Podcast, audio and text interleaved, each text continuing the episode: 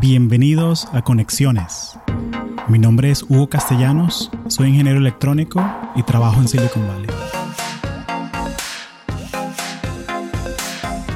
Una de las cosas que tienen en común todas las personas que pasan por Conexiones Podcast es que son extremadamente exitosas en sus carreras. Han encontrado el trabajo de sus sueños. Si alguna vez has tenido la curiosidad de cómo tener una carrera en tecnología, más allá de los episodios, o tienes preguntas muy específicas sobre carreras en Silicon Valley, en programación, en UX, en trabajos remotos, o simplemente quieres ser un profesional más productivo, tienes la oportunidad de unirte al Patreon de Conexiones Podcast, donde publico episodios extra como tutoriales de carrera, también hacemos videollamadas mensuales, donde contestamos todas tus preguntas sobre trabajos en tecnología y cómo ser un mejor profesional. Así que si quieres apoyar el podcast y sacarle más provecho, por favor únete al Patreon. Es patreon.com barra conexiones podcast. Gracias.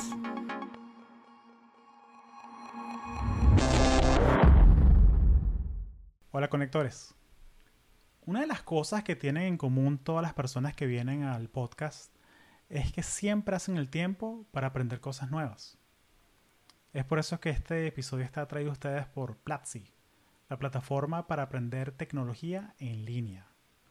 Platzi es una plataforma que, si conocen el podcast, ya la habrán escuchado. Ha tenido más de un millón de alumnos de manera virtual que han aprendido sobre tecnología, agarrando clases de programación, diseño de interfaces, incluso tienen clases de inglés técnico, finanzas personales, eh, gestión de producto, producción audiovisual, toda clase de, cursos en línea. Así que recomendado 100%. De hecho, yo incluso agarré la clase de podcasting hace un par de años y agarré bastantes trucos que todavía uso hasta el día de hoy en el podcast. Si quieren aprender más sobre Platzi, les recomiendo vayan a platzi.com y verifiquen los cursos que tienen. Gracias. Bueno muchachos, bienvenidos a un nuevo episodio de Conexiones. Estoy con los panas, con el Inner Circle de Conexiones. Estoy con Javier Cortavitarte desde Miami, con Juan López Marcano desde Silicon Valley, mi vecino. Estamos a estamos como a cinco millas, ¿no? Algo así. Sí, una cosita, sí. Está, de Silicon Valley y somos vecinos. Pues. Y antes estábamos como a media milla. Me acuerdo, me acuerdo que te veía bajando de la bicicleta del Caltrain, yendo a tu casa, que siempre, siempre me gritaba con el casco y siempre que te veía te gritaba algo. así que, así como que, abusador, cómprate un carro, deja andar en bicicleta como los muchachos. sí, vale. Fino. Bueno, muchachos, muchas gracias por unirse al experimento. Ya han sido desde el 8 de marzo y hoy estamos a 28 de junio que estamos grabando esto. Esto sale el lunes 29. Entonces van a ser ya más de 100 días de cuarentena. Por lo menos en Silicon Valley comenzó el 8 de marzo, 9 de marzo, fue que comenzó esa semana la, el shelter in place. A nivel, del, a nivel de, la, de las ciudades, ¿no? La semana después fue a nivel estatal, abril, mayo y ahora junio. Ha sido una experiencia y, y este episodio quiero que conversemos un poco sobre las perspectivas que tenemos, eh, cómo la estamos pasando. Lanzaron unos temas al comienzo que los podemos ir tocando uno a uno, pero creo ahorita que, que muchos estados están en fase 1, fase 2, abriendo negocios. Podemos conversar un poquito con la reapertura de los negocios, ¿no? Y el tema del distanciamiento social y la gente que está con la mascarita abajo, eh, hablando de tú a tú con el, con el mesero, o sea, como, ¿vale la pena? ¿No vale la pena? Bueno, y para la gente que no los conoce, cuéntame, Juan, ¿quién eres tú? Javier, ¿quién eres tú? A ver, bueno, cuando yo me presento en los episodios de Hugo, yo digo, bueno, yo soy Juan, Juan López Marcano, episodio número 2 de Conexiones, episodio número 6 de Latino Subtech. Exacto. Este, soy ingeniero de, ingeniero de software en Uber y trabajo en inteligencia artificial y, y conozco a Hugo desde desde hace ya como seis años. Seis años y 120 episodios, ¿no? Y así. Y 120 episodios de... Buenísimo. ¿Y el pana Javier? Bueno, este, bueno, mi nombre es Javier Cortavitarte, conozco hace ya unos seis años también. Eh, nos conocimos justamente en un Regional Chat Meeting eh, y soy participante del episodio número uno en Conexiones Podcast, si mal no recuerdo, también de Latino, Latino creo que estoy en el episodio 30, 29, 29, 29 o 30, 29. Pero eh, también he tenido la fortuna de, de, de, participar y ver también todo lo que ha ocurrido con eh, esta experiencia de, de, este experimento que se ha vuelto creo ahora un, un gran show. Y muy contento de verdad seguir compartiendo opiniones en cuanto a las cosas que nos que de verdad nos llaman la atención, que también nos generan mucho interés, tanto positivo como, como negativo, de ver cómo también ayudar a, a la gente con la que trabajamos. Y es, definitivamente estos son tiempos interesantes uh -huh. eh, que y inclusive eh, no solamente interesantes en también de crisis y que son vale la pena hablarlos en, en, entre gente que de verdad tenga interés de verdad comunicar qué es lo que siente y expresar qué es lo que está ocurriendo a su alrededor, ¿no? Es correcto. Buenísimo. Gracias, Javier. Y Javier literalmente ha estado desde, desde el primer episodio, así que muchas gracias por ese apoyo, Chan. Entonces, vayámonos a la apertura, porque ya, ya estaba en el coronavirus, se acabó, ¿verdad? O sea, ya, ya, ya se acabó, ya le ganamos, ¿no? Eran, era 100 días y ya. La vacuna. Sigue creyendo. no jodas, chamo. Ay, olvídalo mejor, olvídalo. Una, o esa canción de Vallenato. Sí. Pues es interesante ver cómo cada estado interpreta o actúa de acuerdo a lo que las oficinas gubernamentales o federales versus lo que sus oficinas estatales les comunican, ¿no? Uh -huh. Y por un lado es parte de lo que es vivir en Estados Unidos. Cada estado tiene su cierto nivel de independencia. Es bien conflictivo eh, ver cómo algunos estados tratan esta pandemia muy diferente a lo que el gobierno uh, sugiere o muy pegado a lo que el gobierno sugiere. ¿no? Y, a medida que hemos ido a través de fases, ahora por lo menos vemos que, ok, vamos a reabrir y dos semanas luego es como que, eh, no, ya no vamos a reabrir, más bien vamos a empezar a echar para atrás esos planes eh, y es como que, ¿por qué? ¿No? Hay mucha gente que dice, pero ¿por qué? Ya estoy fastidiado, ya tenía tres meses. De por sí aquí literalmente solamente han ocurrido ya 100 días. En Miami. 100 días y más, eh, menos que en California. Eh, por lo menos en, el área, en el estado de la Florida. Pero mucha gente simplemente está cansada. Que, ¿Por qué tengo que seguir en esta pandemia? Y que ya no me interesa nada esto. ¿Y por qué tengo que seguir usando una máscara? ¿Por qué me lo vas a imponer? Es como que te entiendo, sé que tienes tu libertad de expresión y tu libertad de actuar, pero no es, so, es como que volvemos a lo que es, como que no se trata de tu persona como tal.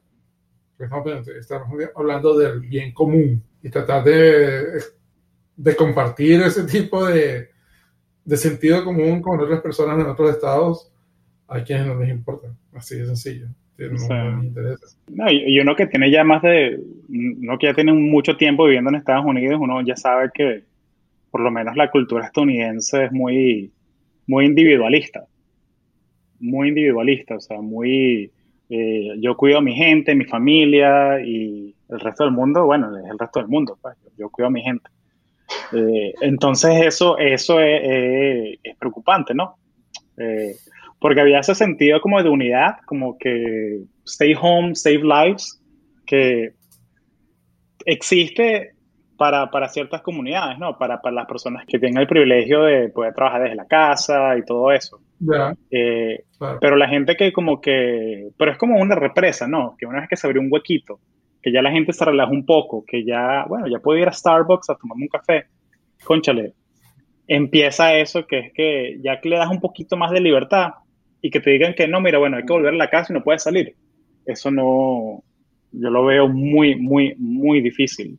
No ayuda que ha habido tanta información contradictoria, me atrevería a decir, desde organismos importantes, o sea, que la OMS diga al principio de la pandemia, marzo, abril, que mira, las máscaras, las N95 solamente para los médicos y enfermeras y gente que está en, los front lines eh, luchando.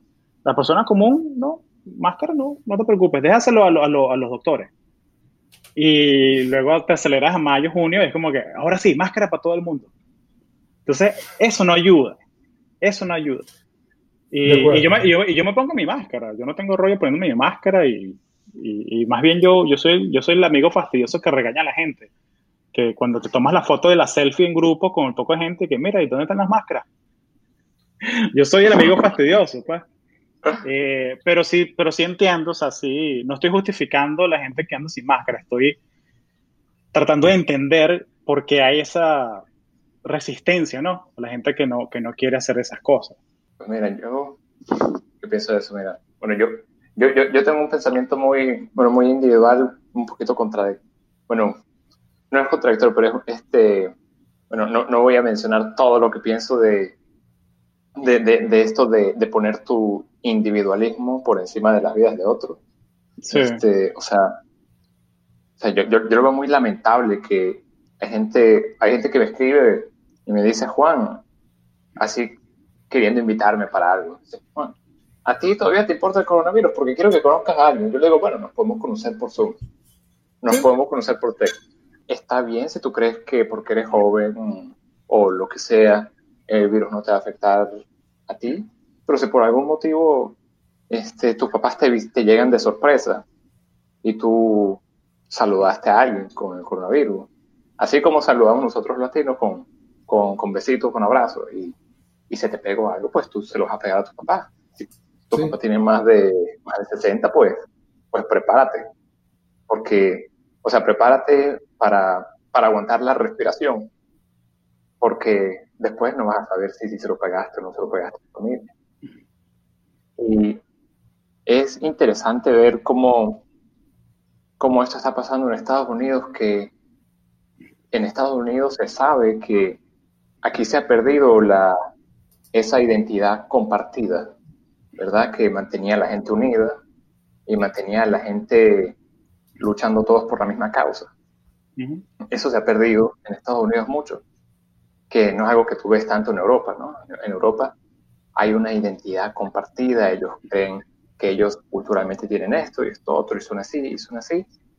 Y a pesar de que ellos también en Europa se respeta mucho el individualismo, los derechos individuales, opiniones individuales, libertades individuales, ahí la gente cuando dijeron cerrar, cerraron. Y cuando dijeron reabrir, poco a poco, la gente individualmente decía, seguro que reabrir. Bueno, yo por si acaso me lo, me lo tomo con calma, pero aquí la cosa fue una locura. Sí. o sea, y no sé si ustedes vieron los videos, pero por ahí como que, cuando fue como por ahí cerca de, de, Spring, de Spring Break, los chamos estaban viajando a Miami y los entrevistaban y ellos decían, no, a mí no me va a dar. Y se me da, no importa porque yo soy joven y yo me vine acá a Miami durante Spring Break a vivir mi vida. Sí, qué desastre, qué, qué, qué, qué, desastre.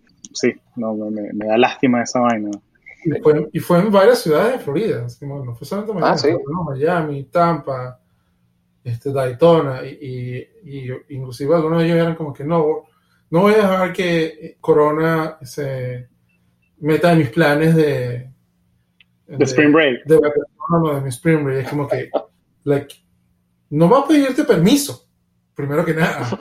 Simplemente vas a contagiarte, te va a volver nada tu sistema por unos días y encima tú vas a volver riesgo de contagiar a todo el mundo alrededor tuyo, independientemente si te gustó o no, o si diste el permiso. O sea, y eso es otra cosa, es como que, por un lado entiendo tu, tu individualismo y de esa persona, quien quiera que haya sido, Dios mío, pero esa falta de de sentido común o, de responsabilidad social, inclusive, es bastante urgente. Es como que, ¿qué pasa? Sí, sí, sí. Sí, sí yo, yo, yo realmente yo ya no sé qué hacer con, con, con mis amigos y con gente cercana a mí que eh, me pasa igual, igual que a ti, Juan, que me invitan, mira, me voy a San Francisco mañana para siempre. Eh, bueno, hasta till further notice, ¿no? Para escapar la renta cara unos meses y luego volver.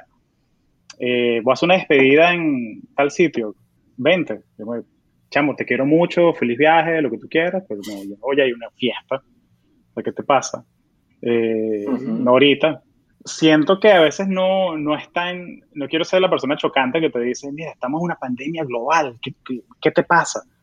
Pero a veces siento que me lo preguntan de una manera tan inocente, que es como que, pero esta gente ve las mismas noticias que uno, esta gente tiene el mismo, el mismo como que concepto de lo que está pasando alrededor. O sea, eh, sí, sí, ha sido, ha, sido, ha sido preocupante. Y esa es la otra, otra cosita que podemos tocar, que es el, el, el, efecto de social media en todo esto, porque hemos visto las imágenes de gente furiosa en negocio que no sé, que se pone a pelear con la gente del negocio porque no lo dejan entrar sin máscara. Ya, exacto. Es que eso, que son patriotas, que no, son mis derechos y tal, que, pana, es un negocio.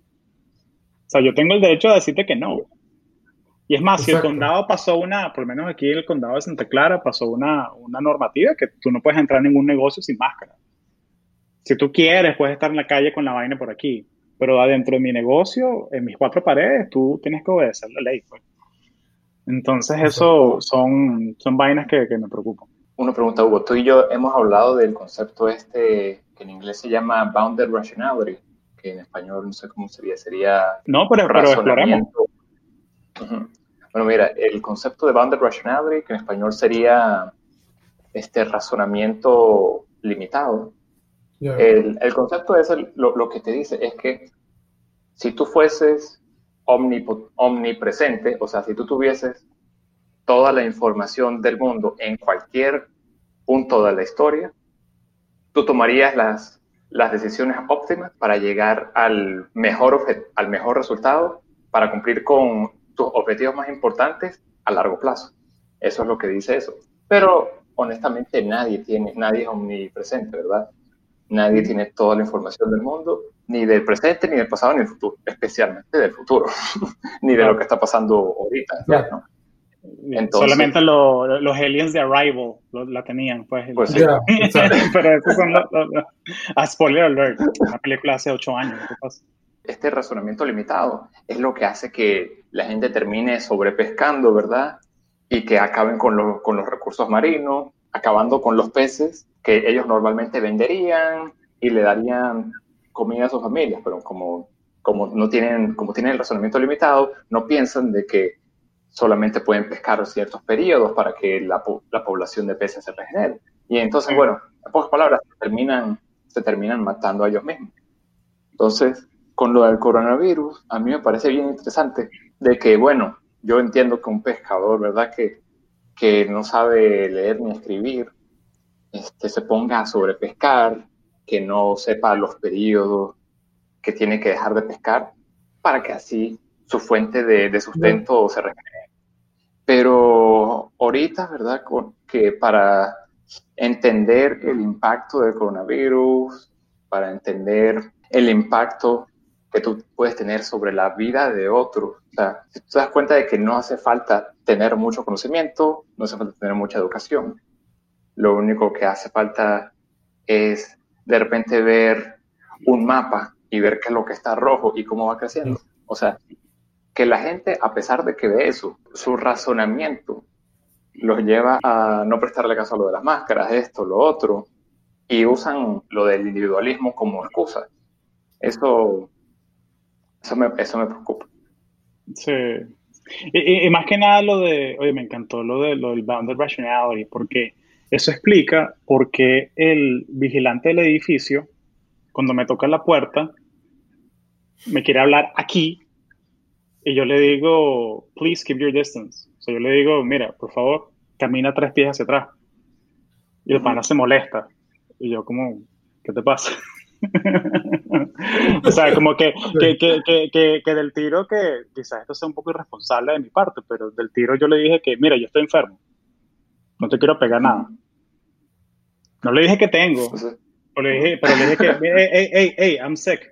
Y como que, y que hice así, y el pana como que entendió y, y ahora mantiene su distancia, pues. o sea, como que, ¿qué más hago, pues? O sea, como que, ¿cómo, le explico yo a un señor de cincuenta y pico años que él tiene esta mentalidad de que, bueno, si me pega, me pega, pues, pero yo no quiero que tú me lo pegues a mí y no quiero pegártelo a ti. Claro. Sí, mira, me, me, preocupa y, y, me decepciona ver que ideologías y que ignorancia están venciendo al pragmatismo. Eso me preocupa. Y tocando un poquito eso también, creo que esto ha sido como que una de las banderas, así las, de los indicadores que me, ha, me he dado cuenta que, yo, que yo, yo no soy generación Z. O sea, que yo que soy millennial. Ha sido como uno de los indicadores, porque eh, veo mucha gente joven, joven, 20, 21, 22, que son la gente que, que, yo he visto en redes sociales, que son amigos míos o conocidos o lo que tú quieras, que son la gente que, está, que he visto que está más pendiente como que de ah, bueno, vámonos hiking. Y un hiking un grupo de 10 personas juntas que seguramente no viven juntas, son, seguramente se, consideran pasar Que son como que la gente que tiene la mentalidad de que no, yo soy invencible.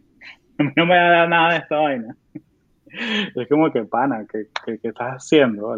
Y del otro lado, y no es por decir que Millennial es mejor que Gen Z ni nada, esto son puras cosas anecdóticas, ¿no? Pero me he dado cuenta de que la mayoría de la gente que yo he visto, que sí siguen tomando precauciones y que sí están tomando este estilo de vida que por lo menos yo tengo, pues, que es que yo salgo es a, hacer ejercicio, yo no salgo a, más nada. Hasta el mercado yo lo pido por Instacart, pues, yo, yo pido que me llegue a la casa.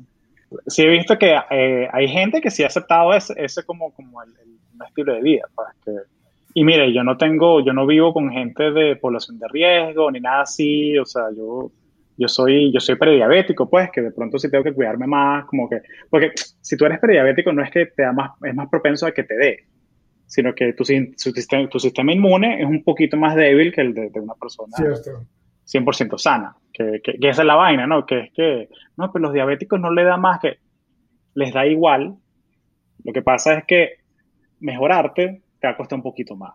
Esas vainas a tener en cuenta y, y son cosas que uno no ve, ¿no? Es como la de otro término que no sé cómo traducir, Juan, de invisible, invisible handicaps, que son, o invisible mm, disabilities, que es que, coño, si tú tienes un pana que es bipolar o esquizofrénico, tú no lo ves eso. Exacto.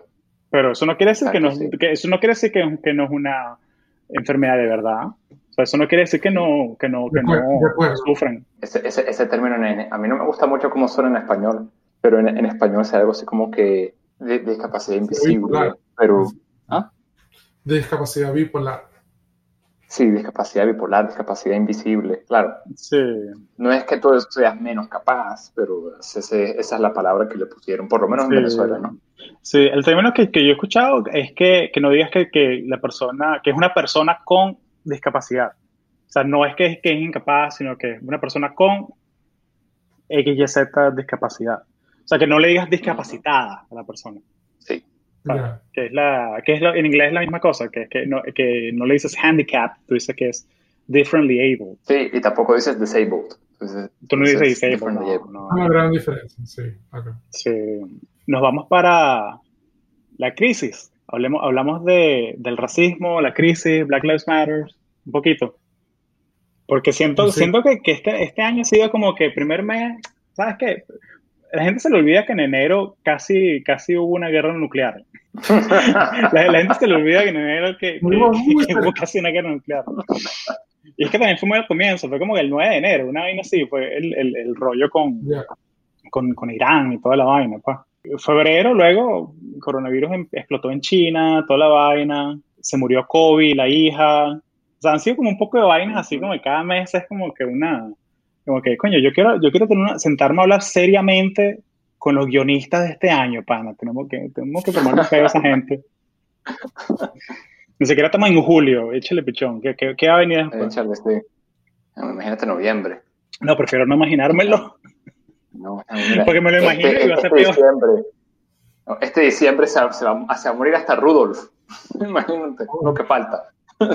No, pana, échale pichón. Hola o la nariz roja se le apaga, quién sabe qué va a pasar. Y esto es mío personal y, y, esta vaina la van a ver tres, cuatro personas, así que no, no te preocupes, esto no, esto no lo ve nadie. Saludos a los tres, cuatro panas de Nueva Zelanda. Chamo, nos han unido en los últimos tres episodios. Tengo que mandarle. Si tú eres uno de los panitas de Nueva Zelanda que escucha Conexiones Podcast, mándame un correo a hugo.conexiones.io. Te quiero dar un regalo. Si eres uno de los panas de Nueva Zelanda, así que te voy a pedir que me mandes una, una foto, una fotico de tu ID que diga Nueva Zelanda o algo así. Pero mándame, que, mándame, un, email, que, mándame un email a hugo.conexiones.io. Quiero conversar contigo. Y Juan ya está confabulando. Juan ya está photoshopeando, buscando en Google Images. Eh, New Zealand Residence Permit, así de una. y, y, hago un deepfake y me, y, me pongo mi foto ahí. ah, no, los, los deepfakes, los deepfakes me, me, me, asustan esas vainas. Eh, me perturba. Otra de esas cosas que, que me, me decepciona un poquito de la sociedad que tenemos ahorita, que dar una señal es más importante que realmente que tomar una, una acción verdadera. O sea, cambiarte, cambiar tu foto de perfil ahí en Twitter, en lo que sea, este, eso no puede ser más importante que, no sé, intentar hacer una, una encuesta y mandársela a, un senador. Pero a la, a la, gente ahorita lo que le importa es más, te aseguro que a la gente lo que le importa más ahorita es ah, el cambio de foto a mandarle a algún senador. Porque es fácil hacerlo. es más fácil. Y, y, y, un, impacto, un impacto inmediato versus un impacto de quién sabe cuándo.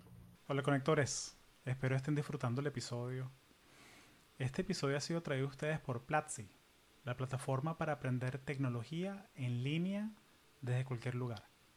Tienen cursos en materias como desarrollo, ingeniería, marketing, producción audiovisual, diseño UX, negocios, emprendimiento algunos de los cursos que ofrecen, les estoy leyendo aquí unos cursos que tienen.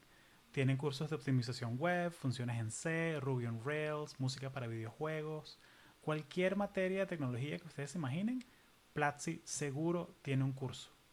También los jueves tienen un, un segmento informativo que se llama Platzi Live, que yo me lo veo religiosamente todos los jueves a la una de la tarde, hora del Pacífico, de los Estados Unidos. Y se los recomiendo 100%. Una estadística bien curiosa que, me dejó aquí la gente de Platzi que me llamó la atención muchísimo es como 70% de las personas graduadas de Platzi y que estudian una hora al día durante 12 meses logran duplicar sus ingresos. Es decir, 70% de la gente que por un año agarra cursos de Platzi por lo menos una hora diaria logra duplicar sus ingresos. Entonces eso es algo que hay que tener en cuenta, sobre todo ahorita que hay mucha gente que está trabajando remoto, hay mucha gente que está cambiando de trabajo, de pronto hay gente que, bueno, que simplemente su negocio está, no está yendo tan bien y eh, tuvieron que irse de su trabajo, perdieron su empleo. Siento que esta plataforma es una gran oportunidad para toda esta gente que quiere meterse al mundo de la tecnología y no sabe cómo. Y yo sé que si tú escuchas conexiones es porque o estás en el mundo de la tecnología o te quieres meter en él de alguna manera. Y siento que el atajo más rápido es Platzi. Así que vayan a platzi.com y chequen los cursos y agárrense uno.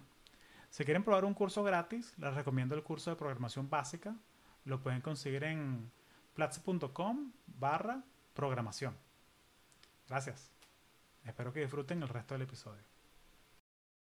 Hay, hay una, hay, un, hay un thread en, en, en, Reddit San José que precisamente estaban, hubo un policía que le pegó un tiro en la cara a una persona y, perdió un ojo eh, en San José, o sea, aquí a cinco millas de, distancia.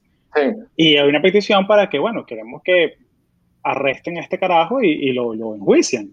Y la gente se puso típico, y está bien que lo hagan, ¿no? O sea, la gente básicamente alguien, alguien en Twitter, en Twitter, no, en Reddit, escribió una carta de aquí, copien, peguen con su nombre y tal, y la mandan a, tal email de tal vaina.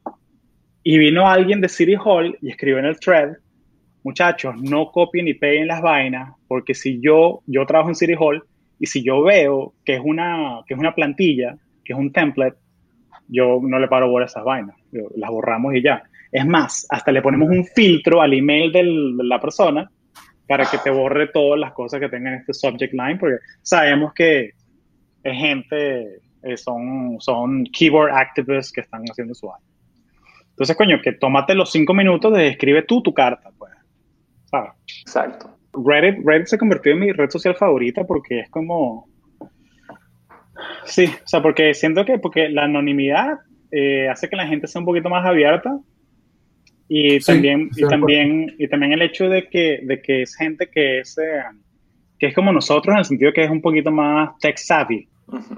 Entonces como que mira, compartieron esta esta noticia de que las torres 5G tal vaina y pana, esto es una conspiración, aquí está eh, el thread donde la gente está desmintiendo paso por paso, ¿sabes? O sea, un, un poco de cosas, ahí.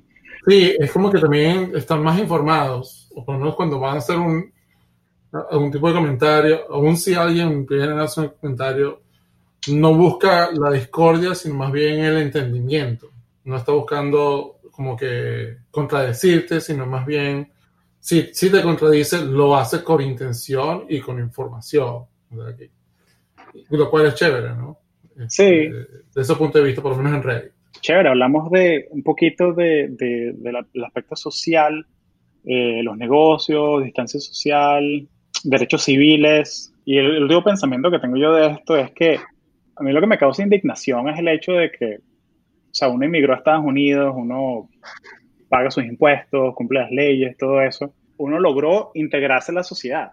En el sentido Sí. de que, en el sentido de que, mire, yo me voy a vivir a Nevada yo sé cómo alquilar un apartamento y buscar trabajo y, ah, y cambiarme la licencia y los impuestos y la vaina.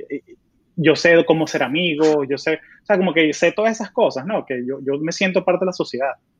Y parte de sentirte parte de la sociedad es que, mira, coño, eh, hay alguien robándose algo aquí enfrente, yo puedo llamar a la policía y yo no tengo miedo que la policía va a venir y me va a matar. Y yo estoy claro que, yo soy blanco y, y sí, yo como que, y es parte de la experiencia. Entonces me indigna que hay gente negra nacida aquí que no, no puede tener eso. O sea, que viven con ese miedo. Y eso, y eso es una cosa que, y eso les, les tiene que afectar, o sea, la salud mental y, y toda la, la perspectiva de cómo planean las cosas. O sea, eh, estaba viendo un thread de Reddit también y era hablando de, un, señor que él es negro y cosas que uno como que tú nunca te imaginarías, ¿no? Que es que, no, bueno, yo tenía una botella de agua negra y la dejé de usar porque cuando salgo a, caminar se ve como que tengo algo negro en la mano y no quiero que la gente piense que, es una pistola o, o algo. Pero una botella de agua, no, pero bueno, pero se ve raro. Y son cosas que yo nunca me imaginaría esa vaina. O sea, como que viene un policía, me para y que tu ID.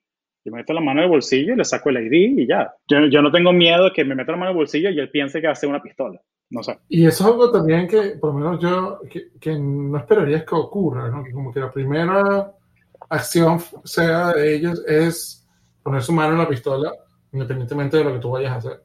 O sea, Sobre todo cuando estás hablando con el, con el individuo o sospechoso o lo que sea. Si es algo así to- totalmente random que le estás pidiendo su idea a alguien y de, de una vez estás en, en modo defensivo, es como que, ok, por un lado lo entiendo, aparte del entrenamiento, por otro lado es como que, de verdad, La- sobre todo si estás caminando aquí. Y, y, y sí, tú te adaptas, tú entiendes los procesos, lleva el proceso, adaptarte y comprender esas leyes aquí, sí, lleva su, su tiempo, ¿no? Para tú aprender. Y aún siendo ignorante al respecto, sí, te pueden dar un ticket, ujú. aprendes y puedes, puedes este, litigarlo, llevarlo a corte y, y es parte de tu proceso de aprender cómo uh, comportarte en tu comunidad nueva. Y es cuestión también de ser responsable de o informarte, pero, pero al igual que alguien de autoridad puede venir a hacer ese, ese tipo de cosas, tú también tienes la potestad de venir y exigir o reclamar o, hacer tus complaints, ¿no? A esa autoridad aquí, sin miedo a represalias, por lo menos no. Y si lo hay, que es muy raro, es posible. No, no tienes que tener ese tipo de miedo como normalmente ha ocurrido históricamente en países en Latinoamérica. Claro. Sí, mira, eso, eso, eso que tú dijiste es cierto. O sea, este, es triste ver. Por cierto, yo hace poco vi una película de Netflix que se llama Mudbound. Ujú. Eso suena. Una película, una película bien triste. Con Mary J. Blige, ¿verdad? Eh, no sé con quién era. La actriz, no me equivoco. Ajá. No, no sé. Con gente que yo nunca había visto, pero estuvo interesante la película.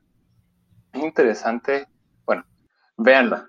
no, no voy a hablar de la película, pero entonces, este, Ok. es interesante ver eso porque yo en, en- en Venezuela, cuando yo veía a un, policía, yo me asustaba. Ujú. Yo, yo decía, me van a secuestrar, me van a matar. Claro, yo tenía mis motivos para pensar, de que, para pensar que me podían secuestrar o que me podían matar. Y mis motivos, honestamente, eran los nombres que yo ponía cuando yo votaba en Venezuela.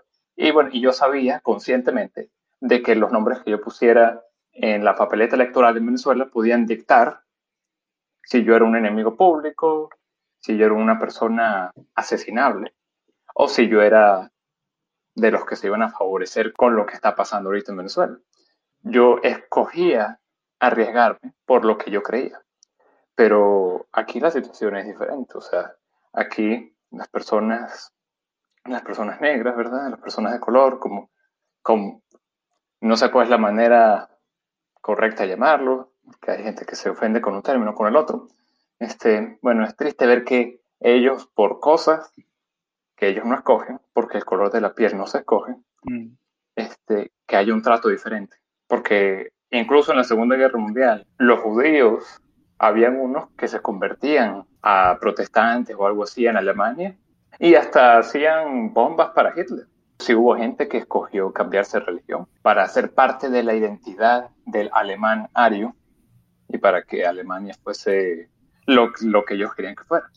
Entonces sí había algo de opinión, pero lo que está pasando aquí, en, en lo que está pasando aquí no hay mucha opinión. Sí, y por más que te ajenes, trates de ajenar la situación, o sea, como hay una rutina de, hay una rutina de, de Chris Rock que, que me gusta mucho, que es la de, él está hablando de donde él vive. Él vive en una comunidad de New Jersey que se llama Alpine, New Jersey. Y busquen la rutina en YouTube, está buena. Y este, este es viejo, este es como que de- del 2004, por allá. Y el pana está diciendo que, mira, yo vivo en esta comunidad, mi vecina de enfrente es Mary J. Blige, que es una de las artistas de soul más importantes de la historia. Sí. Y diagonal a nosotros, tiene una casa eh, este jugador de básquet de la NBA, archísimo. Y nosotros tres somos negros. Y mi vecino de al lado, que es blanco, él es un dentista. Entonces, entonces él dice que nosotros los negros tenemos que volar para llegar a las oportunidades que mucha gente blanca simplemente puede caminar y alcanzarla. O sea, es una historia que, que da risa, pues, pero, pero es, es- es la manera que él, que él quiere transferir ese, transmitir ese mensaje, pues, que, que es que no hay, no hay equidad. O sea, no, la- el acceso a las oportunidades no, no, no es igual para todos.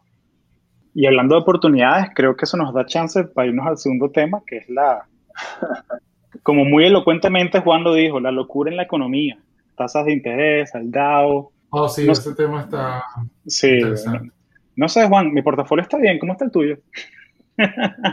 Vamos, yo aproveché. Este, Sí, de bol. sí, Abril. Yo- compra todo, compra todo, compra todo. Abril, marzo. Bueno, Marzo. ma- marzo, Ya. 20, Marzo, marzo, marzo, papá. 20 marzo 18, sí, compra todo. Marzo para abril fue como que, ok, vamos- vamos a comprar algunas cosas, a ver qué ocurre luego. Concha. Mira, yo en, en marzo, eh, tú sabes que, bueno, la, la caída fuerte fue el 16 de marzo, ¿no? Entonces Sí. yo cuando vi que era como que 20 de febrero, yo a, a mi cuenta de retiro, yo le dupliqué la contribución. Le dupliqué la contribución a mi cuenta de retiro. Y bueno, y, y- y mi portafolio tiene muchas empresas de tecnología en mi cuenta de retiro. Ahí compré mucho, mucho con, buen, con mu- descuentos muy buenos. Y o sea, está, está bastante bien. Y bueno, y ahorita estoy, estoy en eso de refinanciar mi casa con un crédito increíblemente bajo. Pero, vamos, este, sí, ya sí, he, he- aprovechado, pero sea, lo que podemos pensar es, ok, me está yendo demasiado bien, Ujú. me está yendo demasiado bien, aquí va a pasar algo pronto. Ujú. No estoy acostumbrado a que Sí, cosas sea sí. tan bonito por tanto tiempo.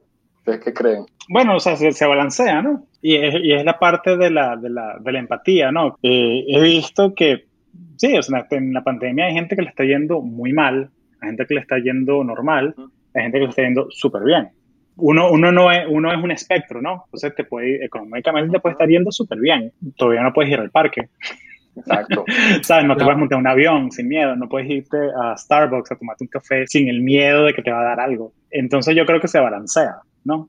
Con el tema de salud mental y de, de otras cosas que, que no, claro, que hacen parte del día a día. Pero sí, económicamente, o sea, muchas cosas van a bajar. Hablamos de la, la, las rentas en San Francisco, ¿no? Que ahora te dan seis, ocho semanas gratis.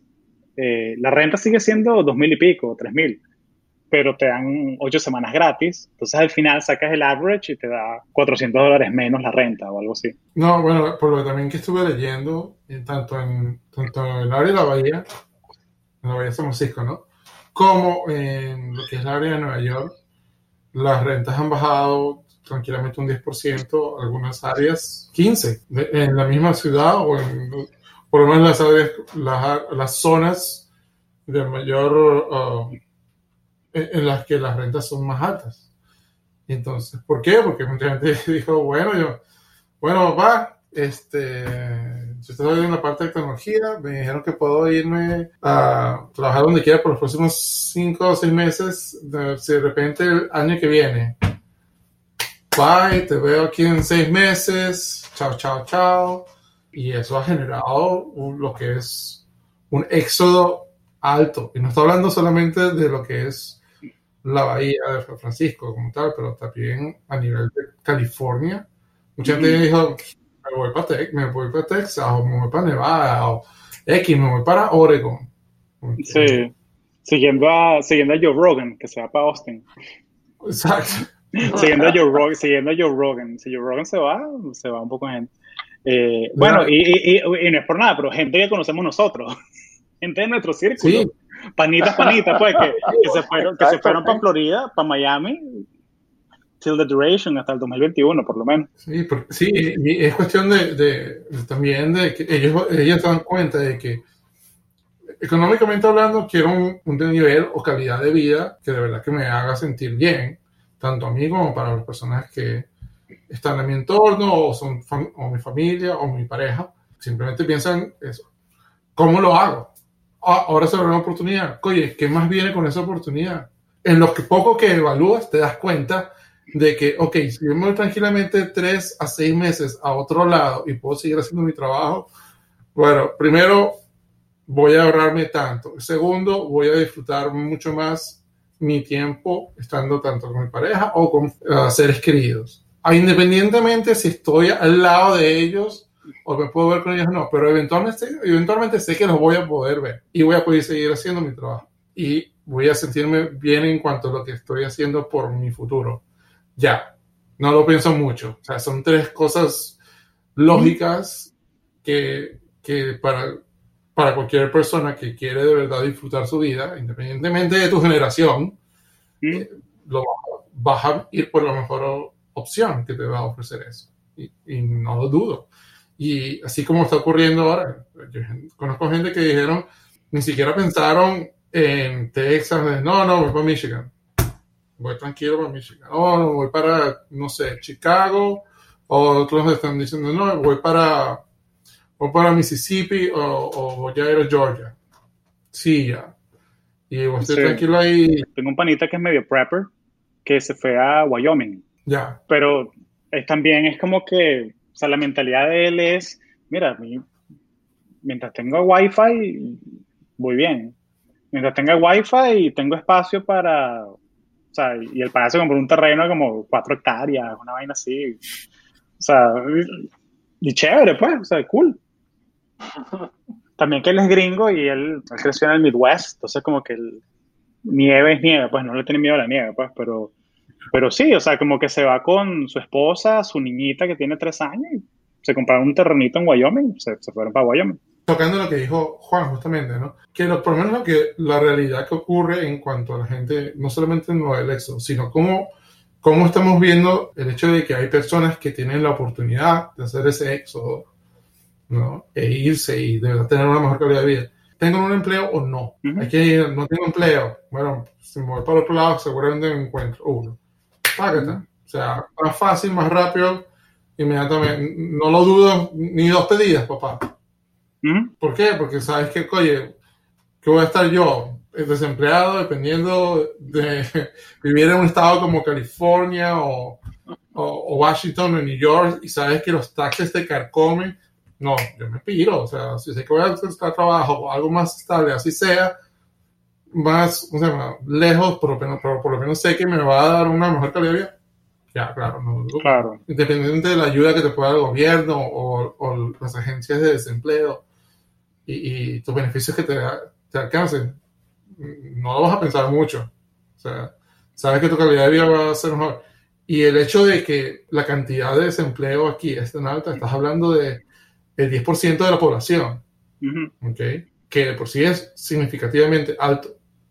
Hay, una- hay razones por las cuales el Fed, ¿no? el, el Departamento de Tesoro en Estados Unidos, ha dicho no una, ni dos, tres veces en las que ellos dicen los rates van a continuar bajos, los intereses van a estar en cero Ujú. para no sé qué cosas eh, de, de los indexes. Y además, ¿no? ellos dicen, estamos en una recesión. Estas cosas van a tener un tiempo y un proceso de seis meses a un año mínimo para que por lo menos ve- veamos sim- este, simulación, you know, expecte- expectativas en cuanto a cómo va a mejorar.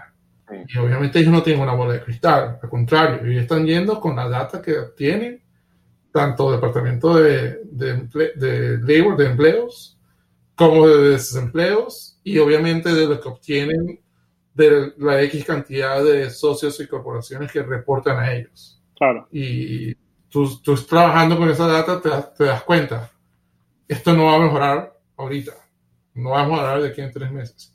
Independientemente de lo que te diga la bolsa de valores de Estados Unidos o cualquier otro, Sí. cualquier otro bolsa de valores en el mundo. Sí. La bolsa de valores aquí va a actuar en el nombre de un porcentaje de la población, que probablemente será el 30, también el 10% de la población, que de verdad tiene un interés en subir sus márgenes de ganancia, ¿no? Sean corporaciones o sean fondos de inversionistas. Y esos, por un lado, muchos de ellos son beneficiados, sí. Otros están, pero, o ya se, se echaron a bancarrota, está por eso. Pero ¿qué pasa? La bolsa de valores siempre va a moverse de acuerdo a lo que la economía dictamina en conjunto con lo que tanto las corporaciones y, digamos, el Departamento de Tesoro va a hacer, ¿no? va, va, va a sugerir. Y ellos van a, van a empezar a actuar e invertir y comprar y vender acciones como deseen. Y va a ser completamente objetivo a lo que es lo que de valores, generar dinero de alguna forma Pues, a quienes bueno, invierten. A mí, a mí lo, que, lo que me preocupa ahorita es, este, bueno, que no, no, no hemos llegado a hablar de esto, pero es, es ver que las economías tienen sus herramientas para, para afrontar crisis. Y tú sabes, cuando la gente dice que no, que lo que estamos viviendo ahorita es sin precedentes, es, es realmente sin precedentes. Sí. O sea, las acciones que se han tomado y lo que está pasando ahorita es realmente sin precedentes porque la economía de Estados Unidos tiene varias palancas, varios frenos para impedir que choquemos contra una pared, ¿verdad? Contra una pared que nos va a destruir económicamente. Entonces, uno de esos frenos son los intereses bajos. O sea, ese freno ya lo, ya lo metimos, 100%, y, y, lo, y lo seguimos metiendo, ¿no? Claro. Otro freno, uno que se llama quantitative easing, que tiene que ver con eso de, este, de emitir deudas, emi- emitir bonds, que no sé cómo se llama en español, y bueno, y em- em- em- emitir cierto tipo de cosas que dentro de unos años van a ser convertibles en dinero para que la gente siga invirtiendo, para que haya liquidez, etcétera, etcétera. Y la otra palanca que está, se me olvida el término, pero es algo que, que, que se está reflejando con los cheques de estímulo que hay ahorita. Esas son las tres palancas y ya jalamos las tres palancas. Es más, vamos a jalar Sí, seguimos jalando la palanca de los intereses bajos para que haya más liquidez. Vamos a jalar la palanca del cheque de estímulo otra vez para, bueno, para aliviar las cosas, ¿no? Para que haya, para que la gente no se muera de hambre. Sí. Entonces, como quien dice, yo siento, vamos a estar en un carro sin frenos y los carros sin frenos chocan o se Ujú. apagan. Eso es lo que, eso, eso es lo que me preocupa ahorita, ahorita más, porque, bueno, ojalá que no choquemos, ¿verdad? Ojalá que realmente encontremos una manera de, de sobrellevar esto mejor. Pero sí, eso es lo, lo, lo, que me tiene pensando, de que, o sea, sí. sí, está yendo muy bonito, porque justo antes de que algo se desplome, todo va muy bonito. Así sí, como pasó en el 2008, todo iba muy bonito. Todo el mundo decía, no, no, sí, sí, sí, este Mirror Lynch, este, el otro. Está bien, le, le, le, pedimos un poquito más de liquidez a este, ah, pedimos más de liquidez a este otro, y de repente dijeron, no, este, ya no hay más. Ah, ok, boom. Sí. Y pues ese boom fue, eh, y ahí no, ahí no, no había palanca. No había palanca para desacelerar ese, ese motor. Uh -huh. Y ahorita pues ya jalamos todo lo que había que jalar. Sí. Imagínate una, una IBM, un, una IBM 2005, que uh -huh. no sé si te acuerdas lo que pasó con IBM 2005, que sí, porque la tecnología y vamos a descentralizar los trabajos y tú te quieres mudar a Montana, múdate para Montana, llévate tu salario completo, chévere. Después de 2008, eh, bueno, vamos a tener que hacer eficiencias, todo el mundo tiene que vivir a 50 millas de una oficina central de IBM. Están en Charlotte, Chicago, San Francisco, Los Ángeles, Miami, Atlanta, Dallas. Y si no estás, bueno, aquí hay un paquetico de retiro para ti. Imagínate uh -huh. que toda esta gente que se está moviendo de Silicon Valley para Florida es todo, es todo miel, es, es, es, todo, es, todo, es todo miel sobre hojuelas chévere, comprémonos un edificio, cool, chévere. Y de repente les llega, les llega primero de enero de 2021. Mira, vamos a hacer una modalidad que ahora no es que te vamos a bajar el salario, te vamos a dar tu propio salario, pero tienes que vivir a 100 millas de una oficina central. ¿Dónde me queda la más cerca? En Atlanta. Coño, bueno, vámonos para Georgia. ¿Sabes? O sea, va a ser como que otra, otra, otra, otra movilización. Me da mucha curiosidad y pensando un poquito más a futuro, que es que el poco de Googlers y gente de Facebook y gente de Airbnb y gente de... ¿Sabes que Hay como que... Hay distintas como que capas de personas, ¿no? Entonces hay gente que son... Hay, está el company man. O sea, está la gente que... No, yo soy Googler y me quedo aquí 10 años y feliz. Hay gente que, que, que son, tiene como que ese gen de startups de... Coño, ya, aprendí lo que quería aprender, ahora voy a lanzar yo mi propia vaina. Hay gente que trabaja el sistema y le gusta resolver problemas interesantes y me voy para Google, después me voy para Facebook, después me voy para Snapchat, después me voy para Tesla. Hay gente que hace eso. Ese segundo caso de la gente que hace sus propios startups, me da mucha curiosidad qué va a pasar en sitios como Texas, sitios como Florida, sitios como Michigan, sitios como North Carolina, que vas a tener cientos de personas echadas para adelante abriendo negocios nuevos. Claro. Porque hay gente que, se, que hay gente que va a tener esta luna de miel, de pinga, tengo mi salario de 180 mil al año, pagando un mortgage de 700 dólares. Y van a tener esa luna de miel de la casa con piscina y tal, pero van a estar ladillados que ir al trabajo es ir a Zoom. Y es como que, chévere, tengo mi home office con mi, mi, mi, mi surround sound y mis vainas, pero coño, extraño, me, me, me pica ir a la oficina, ir al campus, net, eh, hacer networking, hacer brainstorming en, en, un whiteboard, así, ¿sabes? Como que... Y esa gente, yo los veo, eso van a ser lo, los creadores de trabajo en 2022, 2023, 2024. O sea, esa es, no sé, o sea, esa es como que mi, mi, mi, una visión que tengo yo, pues, de, de o sea, la gente que, porque, porque yo, lo, yo lo vi a mucha menor escala, cuando yo vivía en Gainesville, en Florida, había un grupo de personas que estaba, estaba ese señor Ogilai, que es un, el tipo hizo un juego de video en, en, Google Play, se llama Dungeon Defenders. Y el pana hizo 18 millones de dólares con el juego. El pana, bueno. el pana, bueno, me compró una casita en Malibu, una casita en Silicon Beach, una casita, un, apartamentico en San Francisco. No. El pana se compró su buena casa en Gainesville, se compró una mansión eh, Antebellum, una mansión de esa victoriana en Gainesville, y el pana hizo, hizo un, una aceleradora. No. Y el pana, el startup que pasa por la aceleradora, startup que le compra 6% de la compañía. Entonces, entonces, hay gente así. Pero ahora sí. va a haber cientos de personas así. Entonces me, me da mucha, mucha curiosidad. Eso, eso, es perfecto, porque mira, Stanford y, y otras universidades tienen tiempo intentando motivar ese sentimiento y esa acción. Este, en Stanford creo, creo que es que si tú te vas a Stanford y haces un MBA, pero firmas algo, prometes que vas a intentar crear oportunidades de empleo en, el, en los estados del Midwest, este, tu MBA es gratis. Y claro, y después tienes que comprobar que realmente estás haciendo un esfuerzo para crear empleos, para crear empresas, esto, lo otro. Pero Stanford tiene, tiene tiempo haciendo eso y no puedo decir que los resultados han sido súper, súper exitosos porque hasta ahora no conocemos ningún Facebook que haya salido del Midwest, no hemos conocido, ¿verdad? Este, no conocemos cosas así. No pero... un Slack así como que salió. No, sí, creo que, creo que el requisito, creo que el requisito de la beca, y yo estaba viendo esa beca hace rato cuando, cuando estaba pensando en MBA, el requisito era que, que vivas dos años en alguno de los estados del Midwest y que luego de esos dos años eres libre de tu deuda. Ah, sí. Sí, pero, pero, pero no, te, no, no, tenía un requisito así tan, tan grande de, de, de, como que comenzar un negocio o algo así. O sea, como que si te ibas a trabajar a Accenture en Chicago, en St. Charles, Illinois, está bien. O sea, cumplías tu... Ah, okay. tu sí, capaz hay otro programa que, que sí te, te piden un requisito así, ¿sabes?